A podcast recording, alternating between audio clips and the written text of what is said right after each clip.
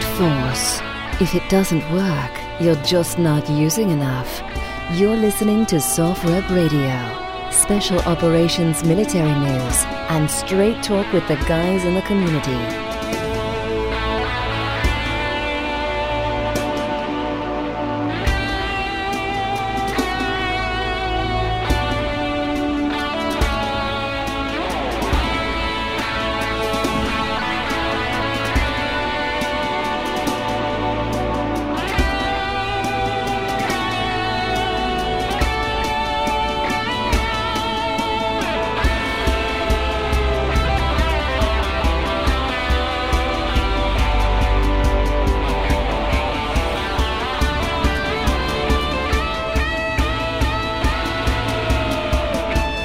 SoftRep Radio, on time, on target. I'm Ian Scotto. On with me is the one and only Kurt Schroeder, and I'm going to boost your ego a little bit. I remember the last time you were on, I was breaking your balls because I was like, we had Brad Thor on, who's an A-level guest, and then we have you on. And then, I shouldn't say to my surprise, because the audience for SoftRep Radio doesn't surprise me when I see this. Like, your show got significantly more listens. Like, than a guy who's on the New York Times bestseller list every book that he puts out. Well, thanks for having me on, and I can only surmise that it's because they're waiting for me to say something stupid. But I think this audience just digs hearing from people that they read articles from every day, and to them, like the way I would put it is, Brad Thor, great guest, but I think people see it sometimes and they'll be like, oh, I've seen Brad Thor on Fox News. I've heard him give interviews, even though ours was a lot more in-depth. Like, this is the only place you're going to hear from you. It's got to be nice putting a person or a character. You may not see our faces, but it's nice putting a character to whoever's behind the reading that you do. So, if they're reading the articles, at least I know when I read an article from a nameless and I see a name, but then I can have a chance to listen to them talk and articulate things, and it gives it substance, I would say. So, dude, I got to tell you this story on my walk here to the studio before we get into anything of substance. Let's hear it. You've been to New York, I know, visiting Jack. Have you ever seen these people dressed as Buddhist monks handing out gold coins, or do I sound nuts? I've heard of them, but I don't think I saw them. I did see the super new age Black Panthers though. Yeah. And stood outside for a sermon. So I've seen those as I was going to say a new thing, but it's not new at this point. It's been going on for probably 3 or 4 years at this point. There's the people in Times Square dressed as Mickey Mouse and Minnie Mouse. I have a story about that, by the way. Dressed as Buzz Lightyear and all that. But there's these guys, and I don't think they're actual Buddhist monks. I think they're dressed as Buddhist monks, because Buddhist monks don't do this as far as I know. They walk around the Midtown, Times Square, whole area of New York City, Penn Station where I get off at, and then to walk here. And they hand out these gold coins. They look like they're handing you something complimentary. It's the same thing also as those guys who have rap CDs that are oh, here you go. And they're oh, you want me to autograph this for you? $10, whatever. So they look like they're handing you these gold coins, but then they stop you and they want a donation. And dude, every fucking time that I walk to the studio, I see these people. And I know people in New York complain about the homeless situation, which to me is more sad than anything. Most of these people are in the corner nodding off. They're not really bothering you, and you feel sorry for them, and it's gotten worse and worse. These guys, however, are a pain in the ass because they just get in your line of sight, and as you're trying to go somewhere, and they can see you're maybe in a rush, and they're trying to hand you these gold coins. So I've wanted to do this for a while, but I just haven't done it until now. They, they look at me like they're handing me the gold coin, and I just took it out of the guy's hand and keep walking. And the guy was wait, stop. And he's touching my shoulder. And I just acted like I didn't see him, didn't hear him. But it wasn't even a fucking gold coin. It was a laminated gold colored piece of paper that had some prayer on it. But I was just dude, don't act like you're handing out stuff if you don't want to give it to me. Because I'm not giving you a donation for a laminated piece of paper. Yeah. I had to do it though. I wanted to do that for a while. I ended up just like giving it to some homeless guy along with some cash because, dude, I don't like to steal anything from anyone. But trust me, it gets on your nerves just every day of these people dressed as Buddhist monks trying to hand you something. Dude, I feel you. So I'm kind of from the Seattle area, and Seattle, the city itself, is not a lot different than New York. It's kind of why I was to some degree. I mean, New York's a lot bigger and more condensed, but just to some degree, they're very similar. You know what I mean? Yeah. So I'm somewhat comfortable coming to New York. You know what I mean? It's not that big of a leap for me. Like I can imagine if you're from the Midwest and you come to New York, you're like, whoa, giant city. And those people are the ones who get suckered by everybody selling something. Yes. And so that was where I was going with it. The people in Seattle it's just the same thing, you know. We get a lot more musicians that we'll just hang out and play music. And those are the people I love to donate to because, you know, they're just out there playing, doing their thing. And that's cool. But yeah, you got the same kind of the system going on. A lot of homeless too, which it's the way of the nation at the moment. Yeah, unfortunately, because of the opioids and all that. Wilkow has a crazy story. Andrew Wilkow up here, heroin's really bad. It's yep. Yeah, I'm sure it is here too. I don't know what these people are on, but they're all like nodding out. But yeah, Wilkow, who, as you guys know, I used to work with, had a crazy story about these people wearing like the costumes, the Mickey Mouse, like, you know, full costume or all that stuff. He was walking through Times Square with his daughter, who was younger at the time, and she sees, you know, what she thinks is Tinkerbell. It's just someone dressed up in the costume. And this woman like grabs his child out of his arms and then starts asking for money, and he's like, I don't want to scare my daughter, you know, and like they basically threaten people for donations.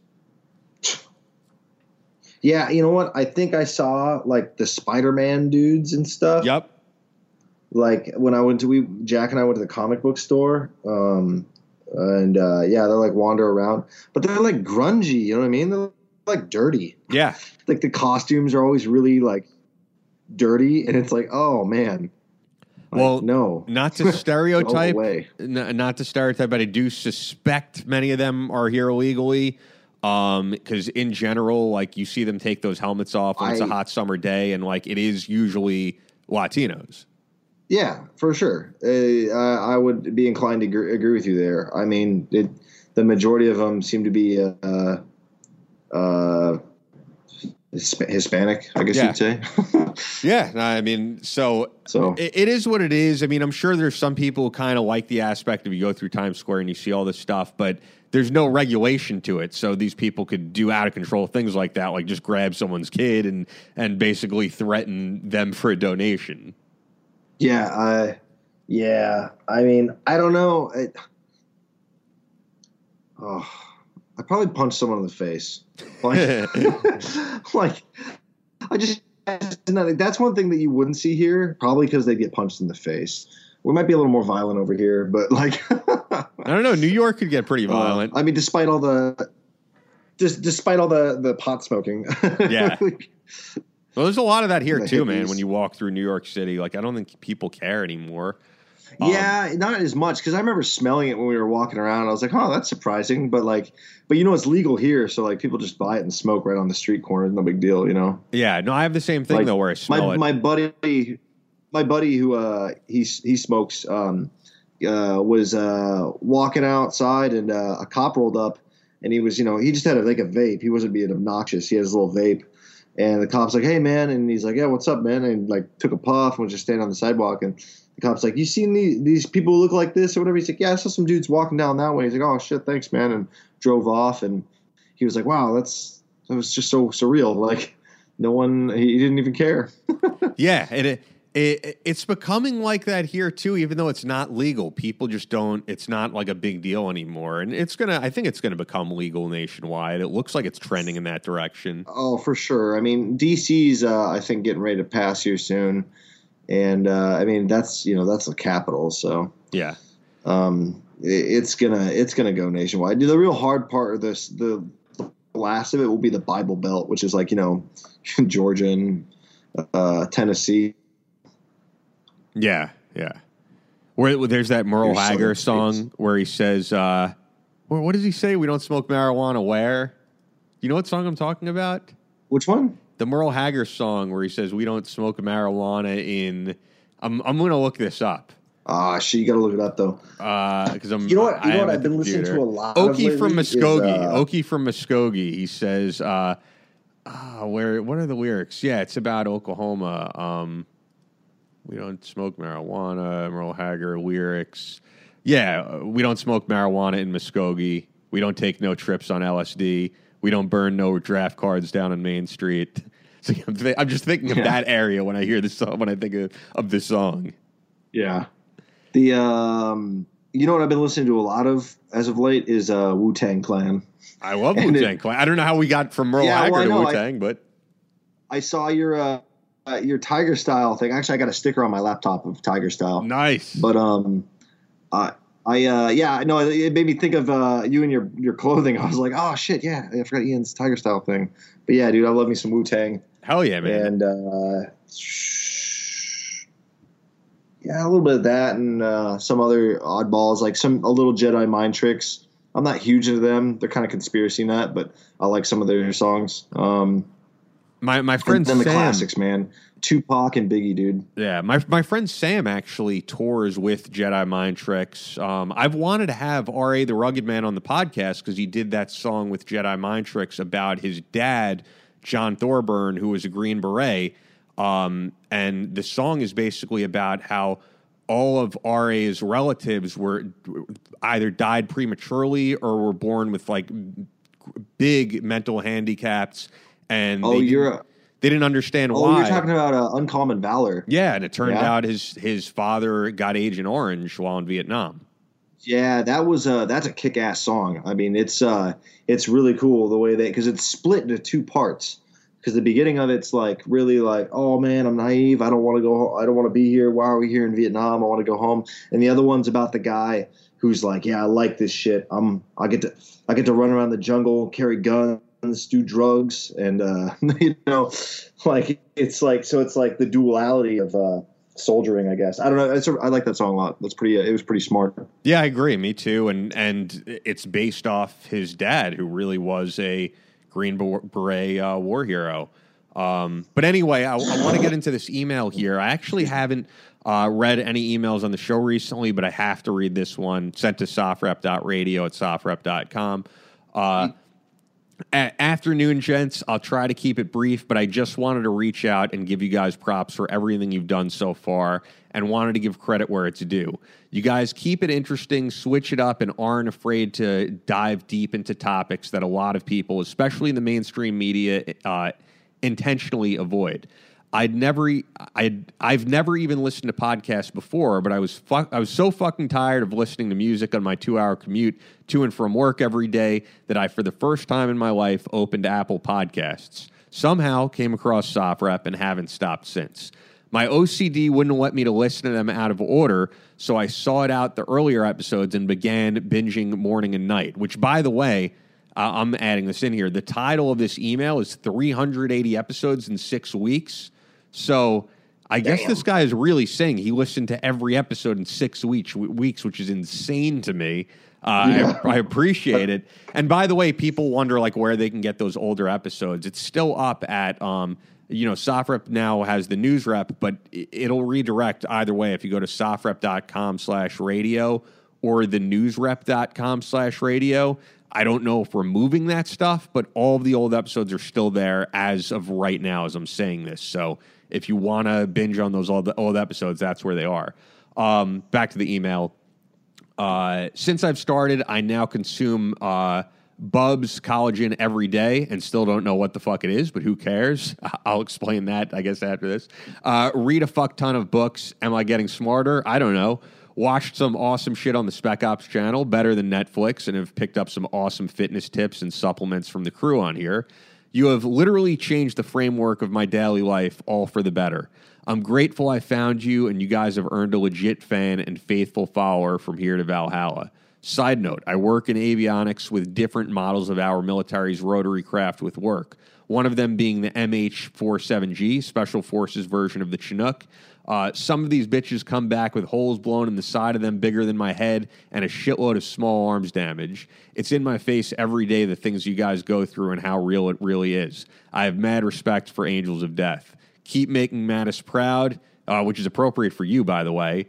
And that's from Shep, Marine Corps veteran, 4-year combat engineer, and 4 years as a combat camera. Damn, Semper Fi, Devil Dog.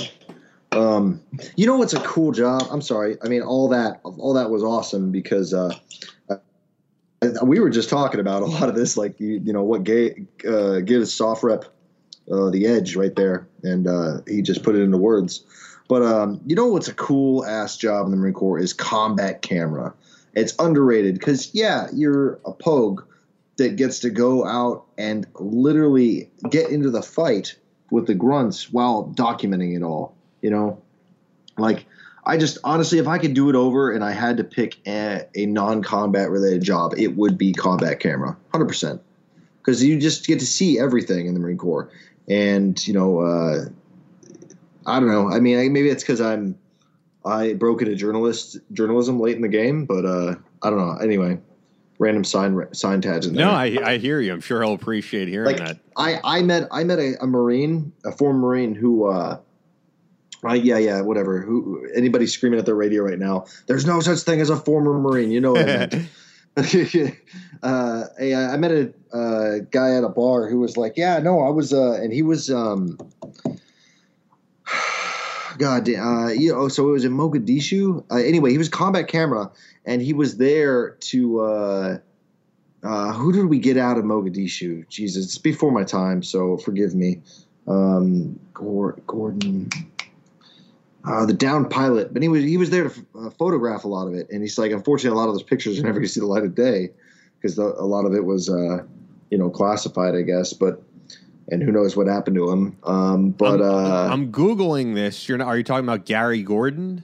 Thank you, Gary Gordon. Yeah, and he was. I guess he was telling me he was there on the ground. You know, like when they did the rescue operation and stuff. And I don't know. I mean, I don't know how true it was. It was a guy I met at the bar. But either way, like beside the point, the fact that you were able to be there and document historic moments in military history is kind of cool to me. Like. You know, I just, you know, you get to capture war, and it's I don't know, it's a really unique job. Yeah, I agree entirely. I'm blown away by this email. The fact that you listened to all of that, that too. As much as you said that, like our show and website, you know, have literally transformed your life. Like we would not be able to write or do a podcast if it wasn't for people like you. So I greatly appreciate it. With the Bubs collagen, by the way, I will say I do take Bubs regularly, and Sean Lake is just a great dude. But when you said, I don't know what it is, but who cares? The thing I like about Bubs, because you work out, by the way, all the time, Kurt, I know. And as Alex was blown away by when he met you, he was like, Kurt is fucking yoked. But that was so funny because he's like, I didn't know Kurt was jacked or whatever he said. Yeah. Yoked. And I was like, I don't know, I guess I just lift, you know, I don't know. I just like to work out. So I feel crappy when I don't. Yeah, no, same here. I just worked out before I got here. I liked it, yeah. But so by the way, no homo, but you're looking pretty fit. Bro. Thank you, sir. Although I'm nowhere near on. You're bulking up a little bit though. Since SHOT Show, you bulked up. No, I think I might be light. I don't know. I think I might be lighter since then. I think it's just more defined because I got really lazy with the eating. That's why at SHOT Show you saw me just devouring In-N-Out Burger. Okay, for those of you listening, so Mr. Scotto consumed what was it? I think I had a double. Was it In-N-Out? Yeah, In-N-Out. I think I had like a double burger, animal style. In-N-Out. In 3 consecutive sessions, like literally we left an In-N-Out, drove 30 minutes to another In-N-Out where he ate again and then like got some later that night. I'll be honest, this is slight hyperbole. I think it was 2. okay, all right, maybe, maybe it's a big fish story and I'm stretching it. But either way, like, it was like one after the other. Yeah, and we're just like, yeah, it was Jesus. Literally right after. But your body gets used to it. You know that, right? Like, are you guys getting hungry? I'm getting hungry. I'm starving. Like, yo, doesn't – when you're bulking, though, which you definitely have, like, doesn't your body just get used to eating massive amounts? I know I do. And when it's more for me when I'm like – when I'm working out heavy and I've got a really heavy routine, and I – especially if I do like – start doing consistent like 2-hour workouts a day to day, kind of back to back kind of deal, then like my metabolism jumps up quite a bit, and I'm like, holy crap, why am I eating so much? You know, but yeah, it surprises you for sure. So back to Bubs though, the reason I like Bubs. So I don't usually do any protein powders. I actually got into it. You know, I'll usually eat a post workout meal because I'd rather eat a full meal than just rely on protein powders.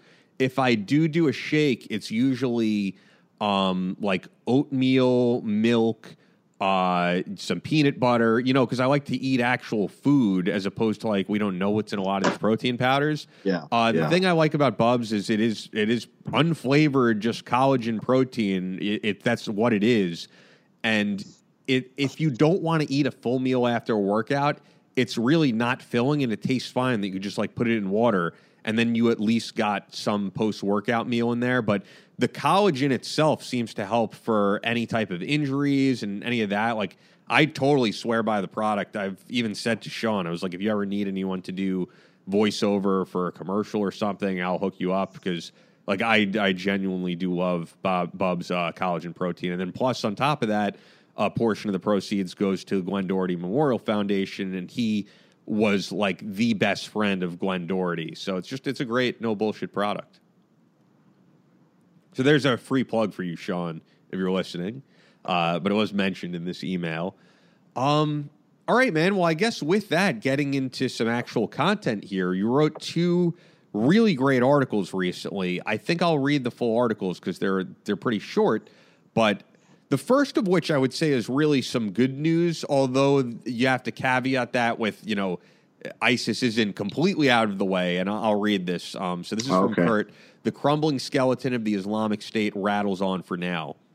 It's been estimated there are 20,000 to 30,000 Islamic State militants still in Syria and Iraq, according to the UN's latest report. The group is standing on the brink of collapse as their strongholds have been lost and the influx of recruits has almost dwindled to nothing. The UN report estimated that in Afghanistan and Libya, there are 3,000 to 4,000 members. However, in Iraq and Syria, there are between 20,000 and 30,000 individuals, roughly equally distributed between the two countries. Among these is still a significant component of the many thousands of active foreign terrorist fighters. The UN sanctions monitoring team contributes in-depth reports on ISIS and al-Qaeda biannually to the UN Security Council. The Islamic State controlled vast expanses of Syria and Iraq at one point. Now very little remains of the violent caliphate. ISIS lost the last of its strongholds last year when Syrian Democratic Forces, Peshmerga, and Iraqi army supported by coalition forces took the cities of Mosul and Raqqa back. Both cities were considered to be the capitals of the caliphate in the respective regions. By early 2018, the Islamic State was limited to minor sections of land in Syria, despite UN reports claiming the group showed greater resilience in that region. The report also said that ISIS was still able to mount attacks inside Syrian territory. It does not fully control any territory in Iraq, but it remains active through sleeper cells. The sleeper cells are still operating throughout both countries, but to little effect as local security forces continually strive to close the gap. Despite these crushing defeats, the UN report noted that the amount of foreign fighters departing the Islamic State's ranks remains lower than expected. However, a great deal of these members have chosen to relocate geographically. The UN stated that significant numbers have made their way to Afghanistan. The Islamic State has around 3,500 to 4,500 members residing in Afghanistan, and their ranks are growing according to the UN. That being said, new fighter recruitment has essentially come to a halt, and the current ranks are composed almost entirely of veteran fighters. Financially, ISIS is struggling as well. Their reserves have been estimated to be in the low hundreds of millions of U.S. dollars since they have lost almost all of the oil field that they once used to secure income. the Islamic State is now on their last leg, and the world is closing in wherever they can crush them. So, as I said, I think this is great news. However, tens of thousands of members is still nothing to sneeze at, of course. And right. Hundreds of millions of dollars. I'm just rereading this as well. In terms of low hundreds of millions, that they now have because of oil fields that they no longer control. Once again, low hundreds of millions of dollars is still a lot that can be used for a terrorist group. Absolutely. So we got to look at it in perspective, right? So like, when they were, let's say, the height of the caliphate, quote unquote, and when they controlled large swaths of territory, were, had networks all over the place, contributors, they were packing some serious cash. I want to say close to $1 billion, but don't quote me. They had a significantly larger amount of money at their disposal. On top of that, they were thousands, that 20 to 30,000 fighters that they're estimated to have now in those two countries could be made up of foreign fighters, like volunteers alone, at their height. So it's a significant reduction. However, as you said, there's still quite a bit that can be done with those numbers and that amount of money. Yeah, and for people who don't know, as I assume, there's always people tuning in to new shows every week that we're doing stuff. You're a guy who's been over there not just as a Marine, but as a volunteer fighter with the Peshmerga. So, I just always like hearing your perspective of how they're going to continue this fight against ISIS. I try to remain pretty unbiased, especially in my writing towards these things. But on the personal side of it, it's incredibly rewarding to see that it wasn't in vain, I guess. Yeah, the question is, and we talked about this the last time Luke Ryan was on the show, what's the future of just combating Islamic terrorism over there, working with the governments over there? And when you look at the solutions, it's sometimes hard to say it wasn't all done in vain because, if you listen back to that episode and you hear it, there really are no easy solutions of where we go from here. Right. And that is the other thing. We always knew this about the Islamic State. Yes, the immediate problem was them en masse, and we needed to destroy their collective. But we knew the moment they got small, they'd revert to old tactics and go back into the populace and into these small terrorist sleeper cells once again, which they're using to great effect in both those countries, by the way, to ambush security forces and stage actual terrorist attacks as opposed to more conventional assaults. So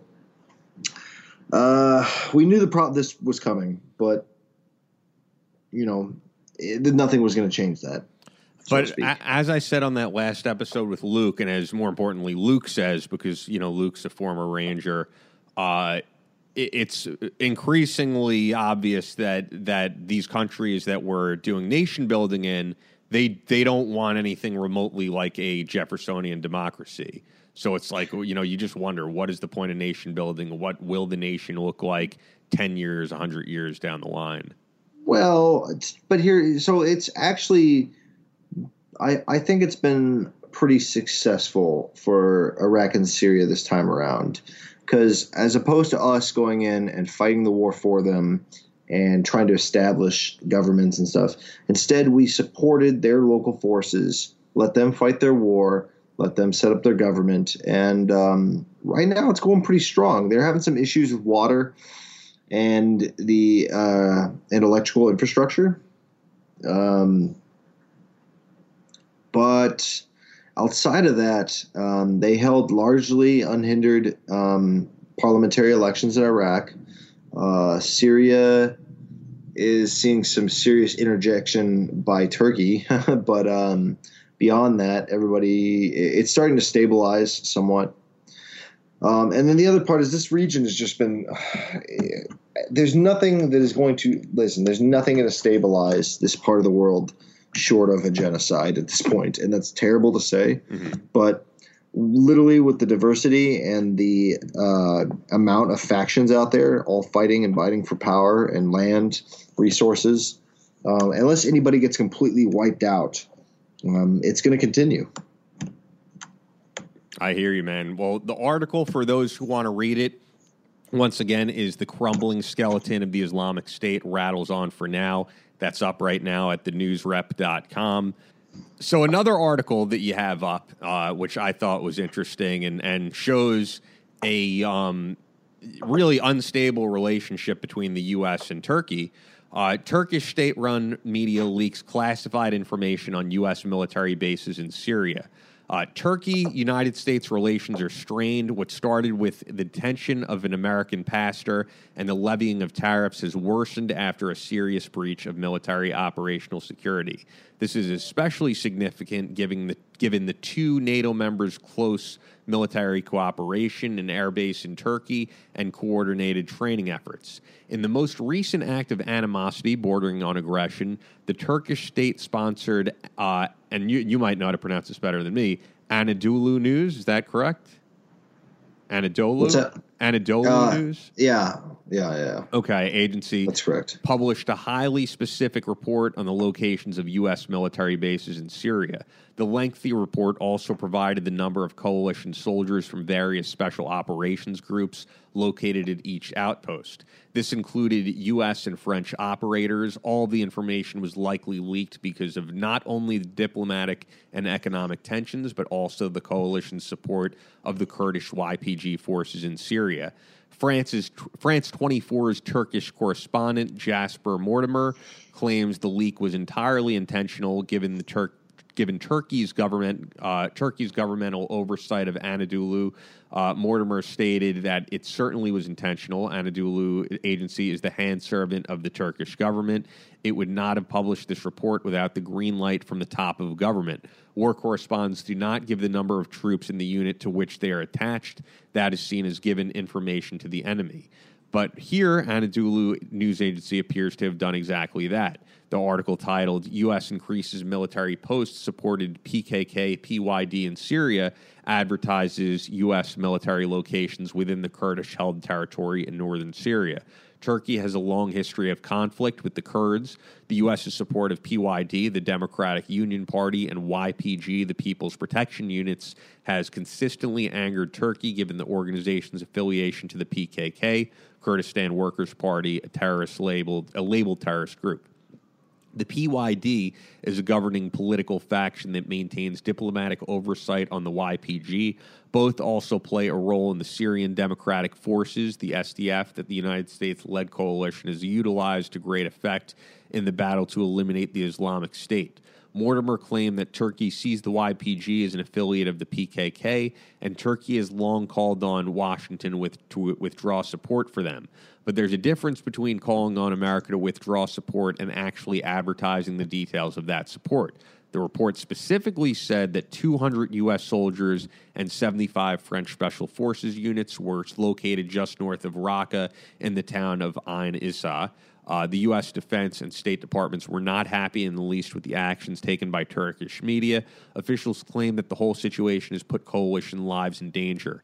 Pentagon spokesman Eric Payan said the release of sensitive military information exposes coalition forces to unnecessary risk and has the potential to disrupt ongoing operations to defeat ISIS to reporters during a press conference last week. The whole thing is just another straw on the camel's back. That is U.S.-Turkish diplomatic relations. How many more will it take to break them? So this is really interesting. The U.S. for a long time now has definitely had a strained relationship with Turkey, and this is pretty bad to put U.S. troops in danger by putting out a report like this from state-run media. So Turkey's really pushing the envelope as of late, and it started with Operation Olive Branch, which was you gotta wonder if Erdogan, excuse me, I like to call him Erdogan because that's what the Kurds called him. So I mispronounce it. You're talking about Erdogan, right? And you always say Erdogan. Yeah, that's how I always say it. But it's Erdoğan. But anyway, President Erdoğan. You said that in the last episode, and I was just like, man, I'm no expert on Turkey, and I know it's Erdoğan, but I was like, all right, I guess this is just Kurt being... Dude, we have a history of guys on the site mispronouncing things. I remember Derek would always say Boko Raham and not Boko Haram, and that got on a bunch of people's nerves. The Kurds call him Erdoğan, so that's how I learned him and always said it when I was there. So, but he, you got to wonder if he's like just trying to be like fucking cheeky. Like I don't know how else to describe it. Like Operation Olive Branch, really, but it was to invade the sovereignty of Afrin and Manbij, which never happened on the second city. But Afrin got totally taken over by Turkish military forces. Kurds were pushed out, and then he went after the PKK in Şengal or Sinjar, which they recently conducted an airstrike on a PKK commander who was driving on a road there, which is located within Iraq, I might add. So now they're conducting airstrikes on neighboring countries, and on top of that, they're just really pushing the envelope with the U.S. Yeah, I don't know what their end game is, but damn, they're ballsy. That's for sure. Like, I don't know how much longer it's gonna last them. Yeah, when you say that you don't know what their end game is, though, like, who do you think? What do you think is the benefit of doing this for them? Is it relations with Russia? Or I mean, why did they do this? Honestly, I just think they're belligerent. The president wants to not ours, Erdogan, wants to show I think he wants to show what he views as strength, especially given the coup attempt not long ago, and so he's taking very aggressive actions in all directions, which might not be the best plan, because eventually, I mean, you don't mess with the United States. Don't do it. Like, we'll smash you, and that's what I love about the United States. Like, we will not put up with anybody's crap. But what do you think will happen between the U.S. and Turkey when things like this continue to go on? Well, if it continues, we will take steps eventually. They are a NATO ally, supposedly, but eventually they're going to go too far, and the potential to get booted is there, especially if they continue to, they continue their transgressions against especially nations that we view as pseudo-allies like Iraq. Yeah. Given the amount of time and resources we spend there or in the Kurds. God, I hate to say we'd ever be bold enough to go to war with them, but I think deep down it's something that might actually end up having to happen. And they're also a country we do a significant amount of trade with. Right, which I don't – see, here's the thing. Like, you could be like, well, we can't jeopardize that. No, they're jeopardizing that. And I think we are starting to take steps like the tariffs and compromising their economy in small, subtle ways. That is where we mean it to be a deterrent, and – I don't think they haven't figured it out. Gotcha, man. Well, the article, if people want to read it, is Turkish state-run media leaks classified information on U.S. military bases in Syria. That's up right now, thenewsrep.com. And I'm sure that they'll continue over there on the site to report on, the straining relationship between Turkey and the U.S. And if we see any other reports at a state-run media like this in Turkey... Dude, always great having you on. I know the audience loves these episodes with you, so appreciate it. I would have you give out your Twitter and Instagram handle and all that, but I know that you are not an easy man to find, and you're not on any of that. Yeah, I'm pretty low-key that way, but... You do have Facebook, but I don't know if you give that out publicly, so... No, I mean, people find me. I know, I've had the same thing. People who actually want to, they find me. on Facebook, but I just leave their friend requests in the request box. So you're a horrible human being. Well, you know, I mean, if you reach out and message me and like, you know, and it turns out you're legit, like there have been a few fans who've reached out and like, hey, I read your stuff. You know, it's cool if you read this or not, blah, blah, blah. And they'll send me a request and I'll be like, oh, thanks. And they get a cool dialogue going with me or whatever. And I sometimes I add them, but, yeah, for the most part, I don't know. I'm a pretty quiet, private guy. Like if I don't know people, I don't really want to, you know, I don't know. I'm private. Well, if you see a guy, I guess the only hints I can give, if you see a dude who looks like he works out with a gun tattoo on one arm and neck tattoos, it just might be Kurt Schroeder. If you're in the, if you're in his area. That sounds terrible. I sound like a gangbanger or, you could be. At the same time, you look like a very like a happy guy. A bad guy in a Die Hard movie. That's how else would I describe you, man? Hey, if you were in court, they'd, you know, that's how they'd describe you. There'd be like neck tattoos. Geez. You know, it does it. But then again, neck tattoos and even face tattoos have gotten way more common. Yeah, man, and you know, I actually my neck tattoos are pretty subtle. Yeah. They're just like they're literally just a couple lines. You know what I mean? It's nothing like elaborate. It's literally just black ink and like some shapes, some triangle shapes. So I mean. But like, yeah, you see guys out there with like big flower neck pieces. It's getting a lot more common. The face one's not so much, but you know. Well, I feel like every one of these like mumble rappers has a million face tattoos. Yeah, that's like it's like I feel like they think that they have to mumble rappers. I like that. It's what they are. They feel like they have to get it to like you know belong. Like, yeah. If you don't got a face tattoo, you're not legit. I mean, walking around New York City, it's not that uncommon, to be honest. Oh, well, I guess, yeah, that's true. I haven't been by in a while, but yeah, I could see that. I could see that. Yeah. You all are kind of out, I won't say fringe, but you are on the, shall we say, the cutting edge of fashion and trends. Yeah. All right, man. Well, dude, great talking to you as always, and I look forward to reading more of your stuff. All right. Thanks for having me on, man. Cool. I always enjoy having Kurt on. Admittedly, both of us get a little bit ADD whenever we get into a discussion together.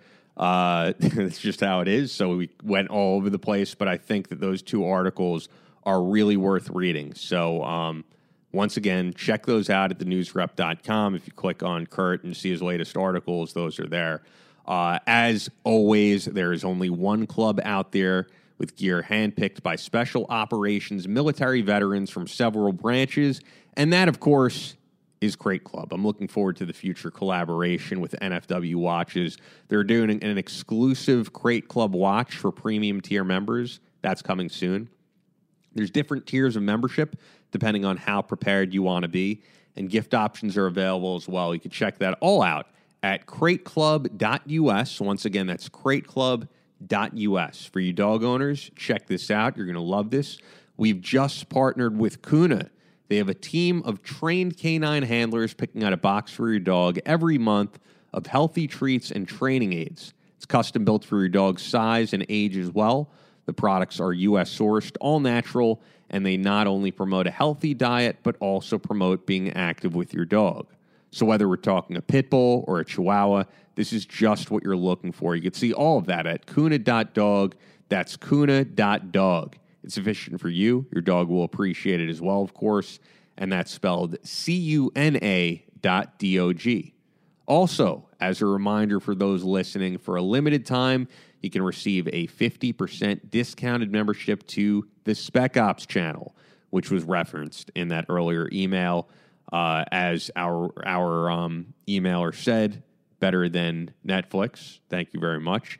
Our channel that offers the most exclusive shows, documentaries, and interviews covering the most exciting military content today. The Spec Ops channel premiere show Training Cell follows former Special Operations Forces as they participate in the most advanced training in the country. Everything from shooting schools, defensive driving, jungle and winter warfare, climbing, and much more. Again, you can watch this content by subscribing to the Spec Ops channel at specopschannel.com and take advantage of a limited time offer of 50% off your membership. That's only $4.99 a month. Check out the app developed by Chris in the iOS store or the Android app. Just look up the Spec Ops channel. If you're a subscriber, you can watch all of that great content on your phone. Although it's probably better to watch that on like a nice computer screen than on your phone, but sometimes you're on the go. That's where you're going to watch them. But I often think about, I've heard these like Hollywood producers and directors say like, I didn't make these movies for people to watch them on a little phone screen, and I kind of feel them on that. You know, luckily with what we do, audio, it doesn't make a difference if you're listening on an iPhone or great set of speakers. You know, if you're just listening to a voice, it's in mono anyway. But yeah. Oh, and also, speaking of apps, I got on my phone today and I saw the SoftRep app is officially the NewsRep app. So Chris has updated that. Chris is always right on the ball of doing all of our tech stuff. For those who don't know, Chris has been involved with the site like literally from the very inception before I was here. So he's a huge part of what goes on. I always have to give him a shout out. Follow us on Twitter and Instagram at SoftRep Radio. The Instagram is nearly at 3,000 followers. I'd like to get there. I know that's not a huge number, but a lot of you guys don't seem to do the social media thing like Kurt, so that might be why. But for those that do, follow the Instagram at SoftRep Radio. I'd like to get those numbers up. I am on Twitter at Ian Scotto. You could follow me, see what I'm up to. If you have any questions, I will answer them. You know, I don't really do any like Q&A type thing, but if you just have questions, shoot them over to me at Ian Scotto, and I'll try to answer them. My Facebook is facebook.com/Ian Scotto Radio. And that's it. Go to thenewsrep.com, see the latest articles from all the guys, and I'm out. You've been listening to SoftRep Radio. New episodes up every Wednesday and Friday. Follow the show on Instagram and Twitter at SoftRep Radio.